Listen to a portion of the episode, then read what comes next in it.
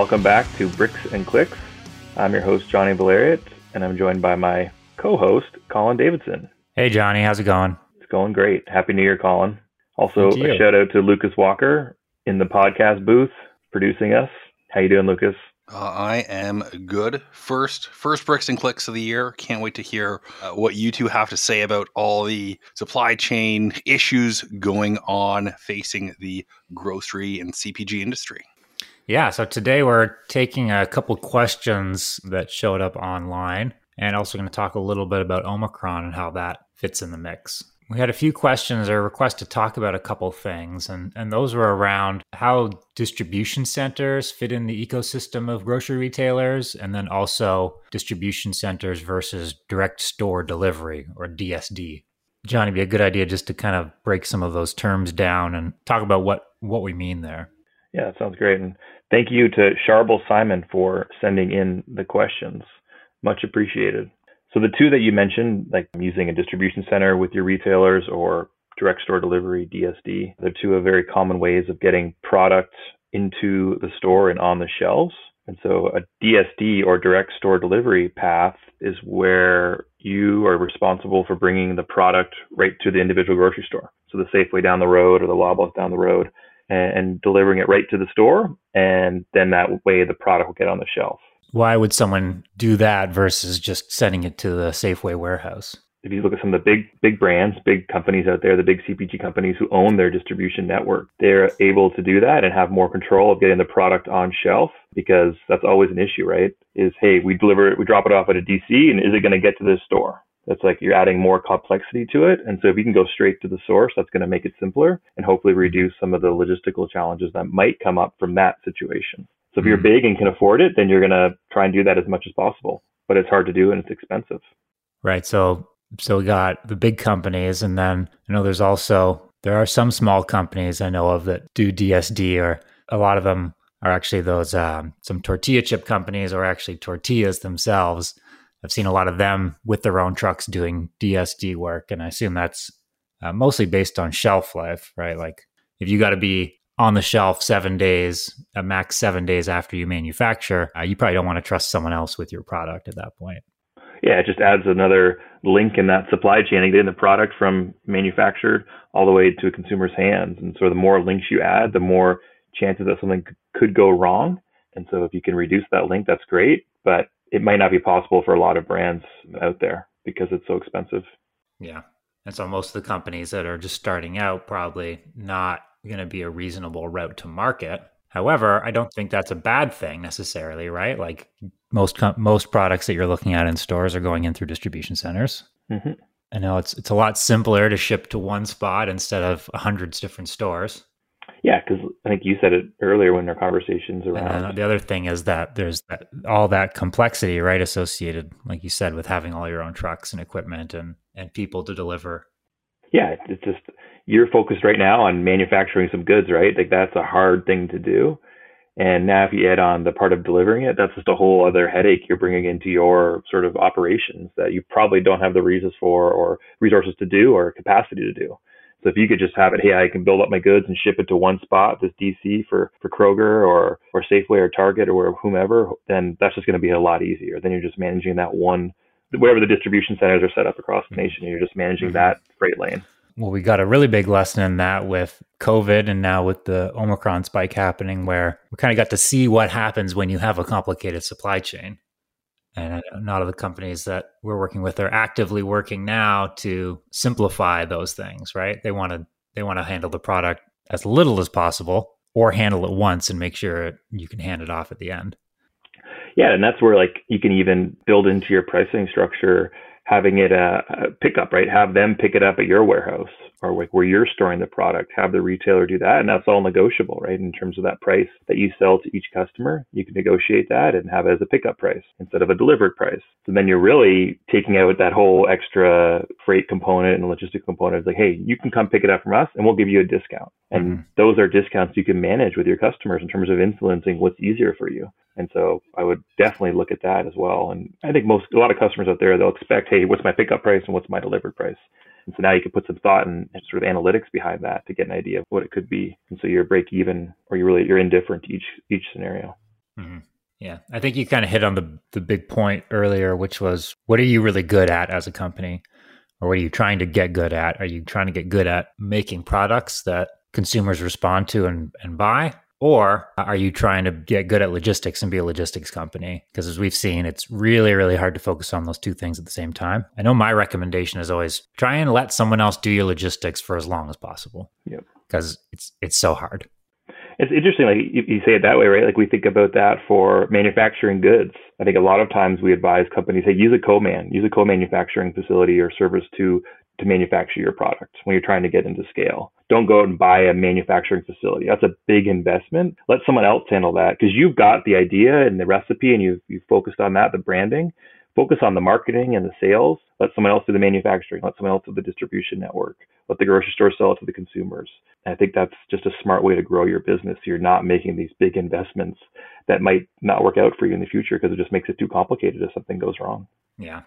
Yeah, so I think maybe to, to get back to like answering that question, it's really distribution centers are absolutely a necessary part of the ecosystem just in getting product from one place to another, right? You're going to need warehouses to put it in, and that's essentially what a distribution center is. I know I always advocate for, yeah, use those distribution centers and don't get into the complexities of DSD unless you absolutely have to, or you've got to a scale where you can be a highly functioning logistics organization as well as a consumer packaged goods product manufacturer. Yeah, exactly. Cool. So I think that answers that question. So, as I'm sure everyone out there is aware, the Omicron variant has been wreaking havoc in the entire world. Uh, so, I hope everyone's staying safe out there. But specifically towards bricks and clicks and the CPG industry, it's causing a lot of issues. I mean, we're seeing this with labor shortages. Not being able to find labor is going to impact your supply chain. Not being able to find truck drivers, everything is just it's impacting the entire supply chain and making it harder to get products uh, manufactured and then shipped to grocery stores and then to consumers and so some of the things that Colin and I and the team at Omnium have been talking about when we work with our customers is, hey, what can you do to simplify? Uh, what can you do right now to put yourself in a good position to hopefully help manage that? And what can you control? So I don't know, Colin, mm-hmm. a couple things you want to talk about and what you're recommending. I mean, simplify is definitely the key word there. And there's so many different ways that you can look at simplifying. Just a few of them, right, are, are things like simplifying your SKU assortment making a lot of a small number of SKUs tends to be easier than making a little bit of a big number of SKUs. Really honing in the assortment, focusing on the items that sell is one way to simplify. It's simplifying your distributor networks and your logistics networks. Again, not having to make so many phone calls when inevitably you're shorting product helps your team work more effectively. So if if there's ways to get on one bigger distributor um, instead of a whole bunch of small ones, that can help. Um, and then the other one that comes to mind that maybe we don't think about is simplifying decision making. So, getting a little bit more process in place for deciding which items you're going to produce when you have to decide, am I going to produce item A or item B? Right? How many times have you been in a situation where we can only do one, right? So you have to yep. decide, are going to make this one or that one?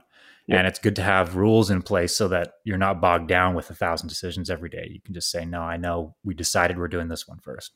So yeah. simplifying decisions make decision making processes also I think is is an important part of that. Yeah, I mean it, to me it comes back to the first point you brought up around assortment. Just focus on your top SKU. I'm guessing when we know this, right? Most brands they have that one or two, maybe three SKUs that brought them to where they are today, and that's going to be their growth growth driver for the future. And so focus on that. I mean, we see a lot of brands where they come up with a couple really strong SKUs that gets them from 10 million to 50 million. And then they start down the path of innovation and developing new SKUs and new packs and new forms and new ideas. And that just adds more complexity. And they don't focus on those two or three SKUs that got them where they were where they are today. Mm-hmm. And then when they get stuck in these challenges, they don't know what to manufacture. Are they trying to manufacture across all 20 SKUs? When it's like, no, just focus on those two right now. You got to make that as easy as possible, as simple as possible.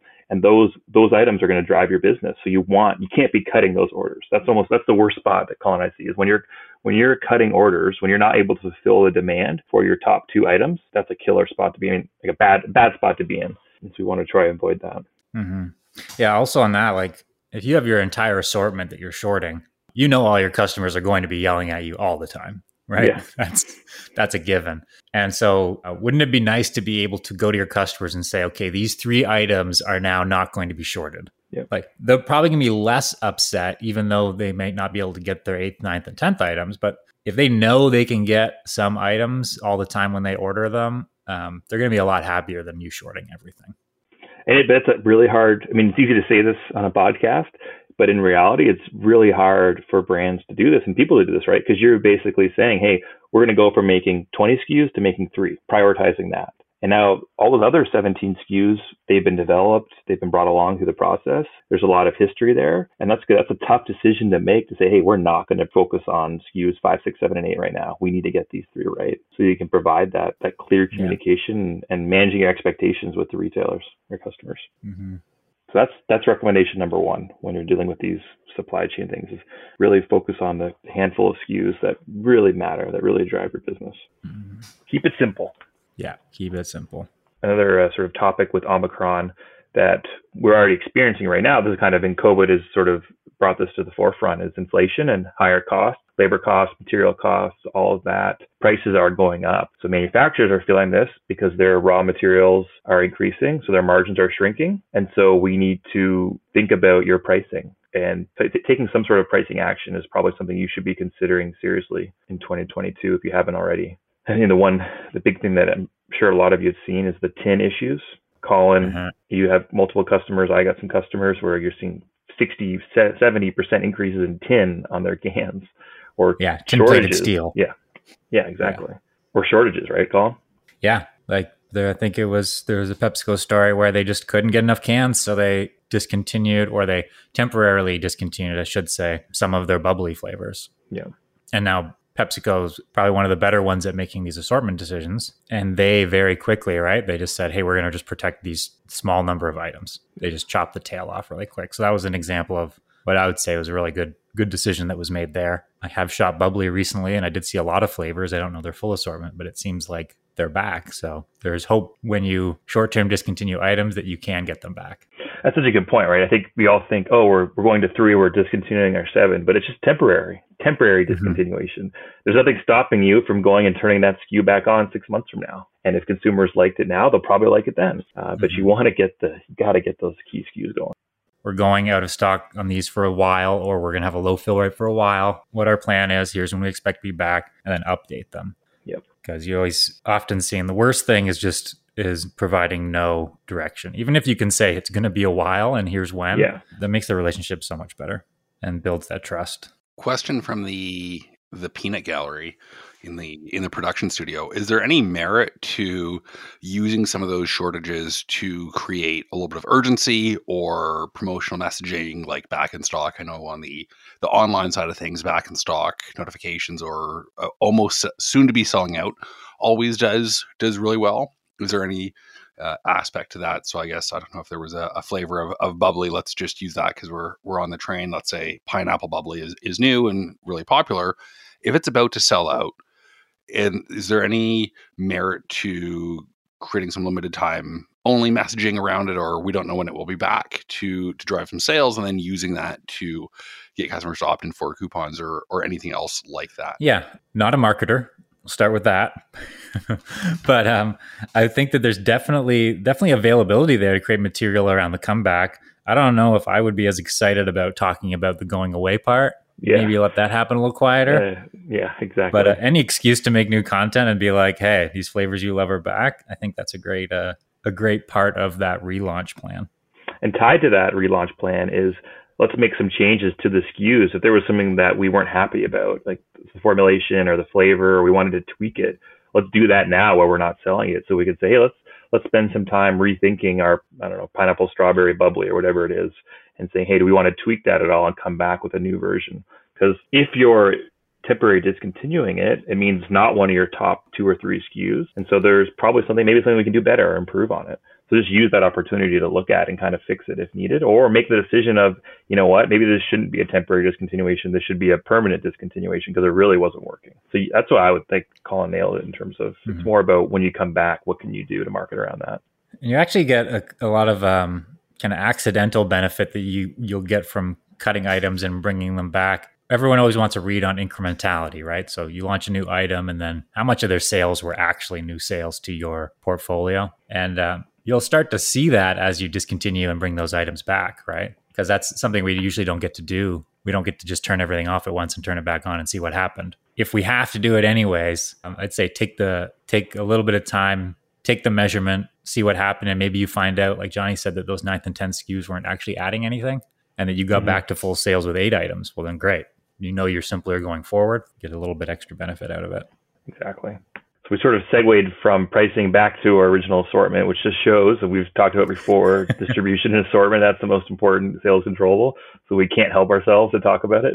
But uh, from a pricing perspective, yeah, I'd highly recommend that you're probably taking some sort of price increase or some sort of pricing action this year to keep up with the increasing cost and managing the unknown. Like something's going to happen where you're going to need margin. You're going to need that margin to manage your supply chain and manage your operations and manage your business. So um, now is the time to do it because you got to sustain your business. You need to be a sustainable business, and margin is the most important piece there.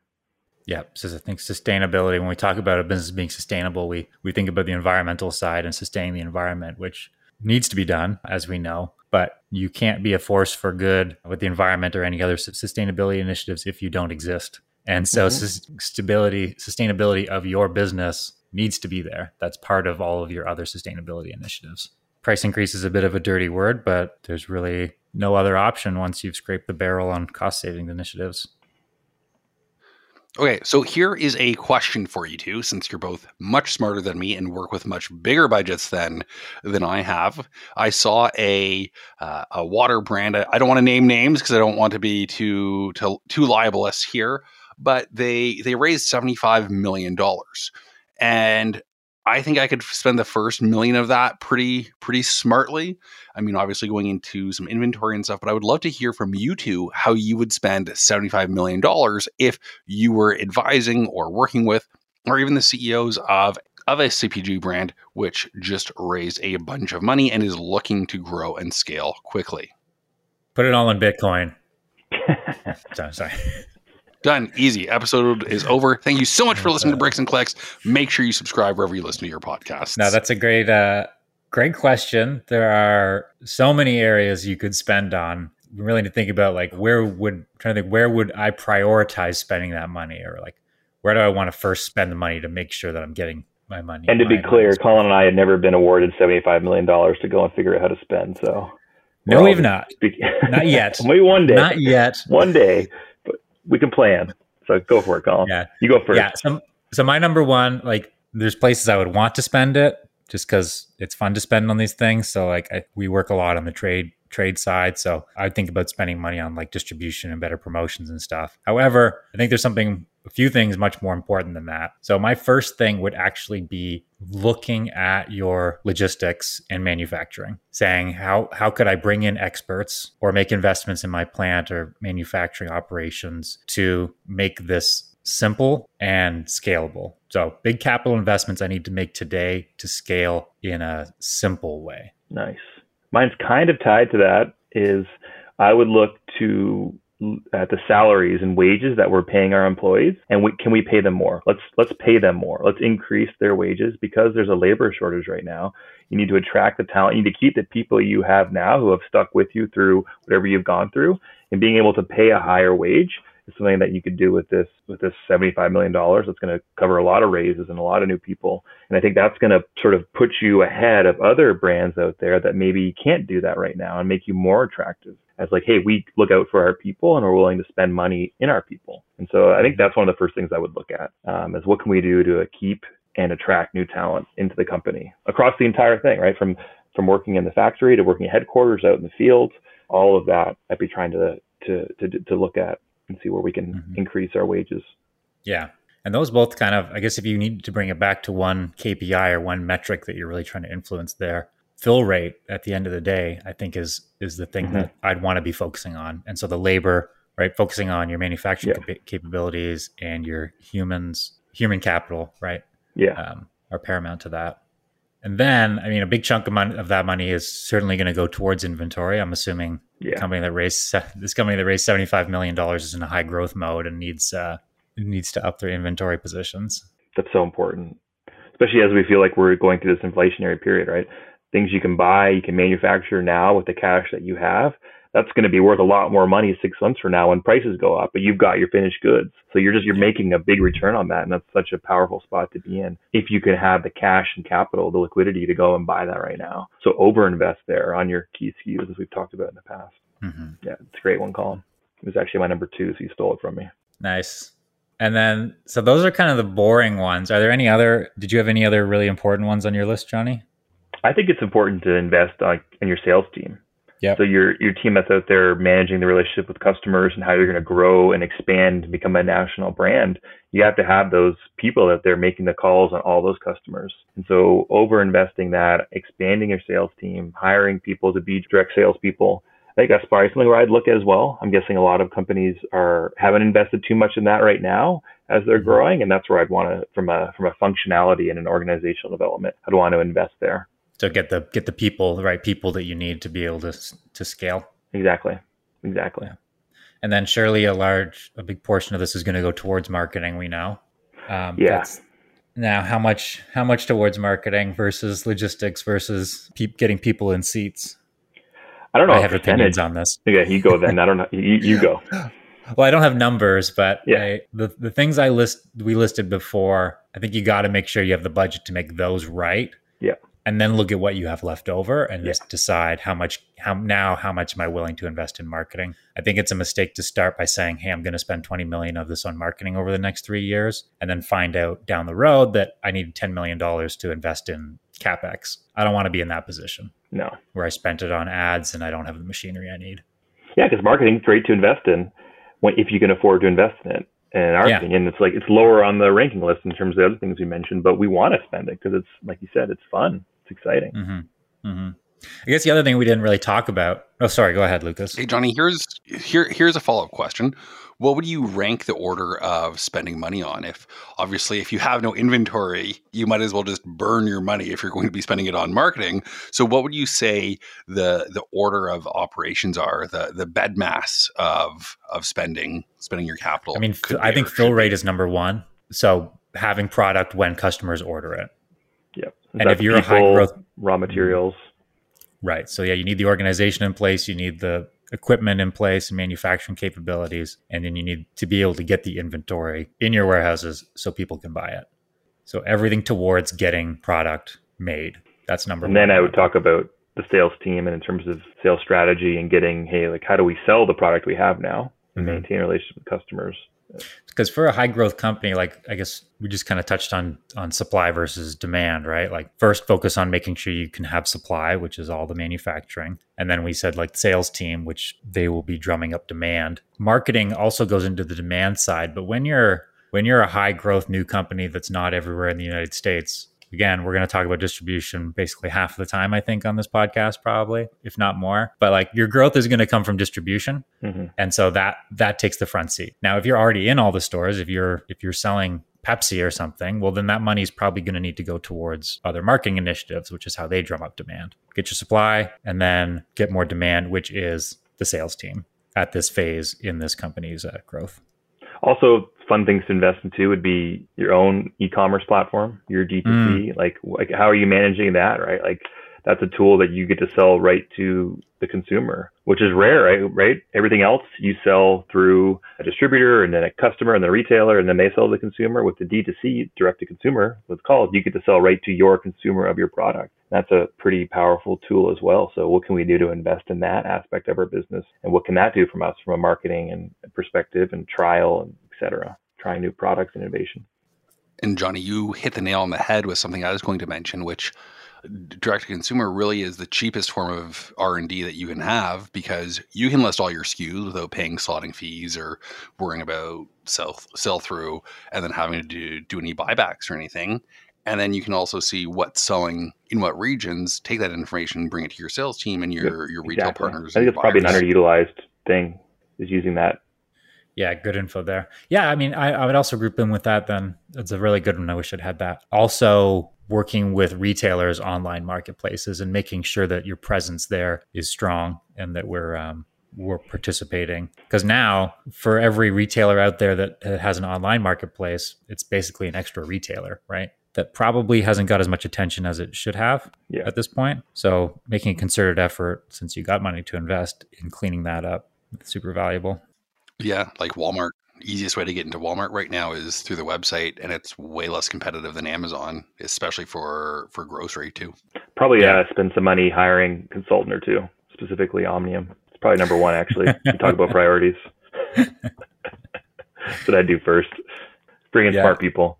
Obviously, we're biased, but even if it's not, even if it's not us, I would say Yeah, if it's yeah. on your supply chain side, get Yeah. get people in who've done it before, Yeah. know how to do it, and can tell you what you don't see, Exactly. Consultants are very valuable. and then do what they recommend.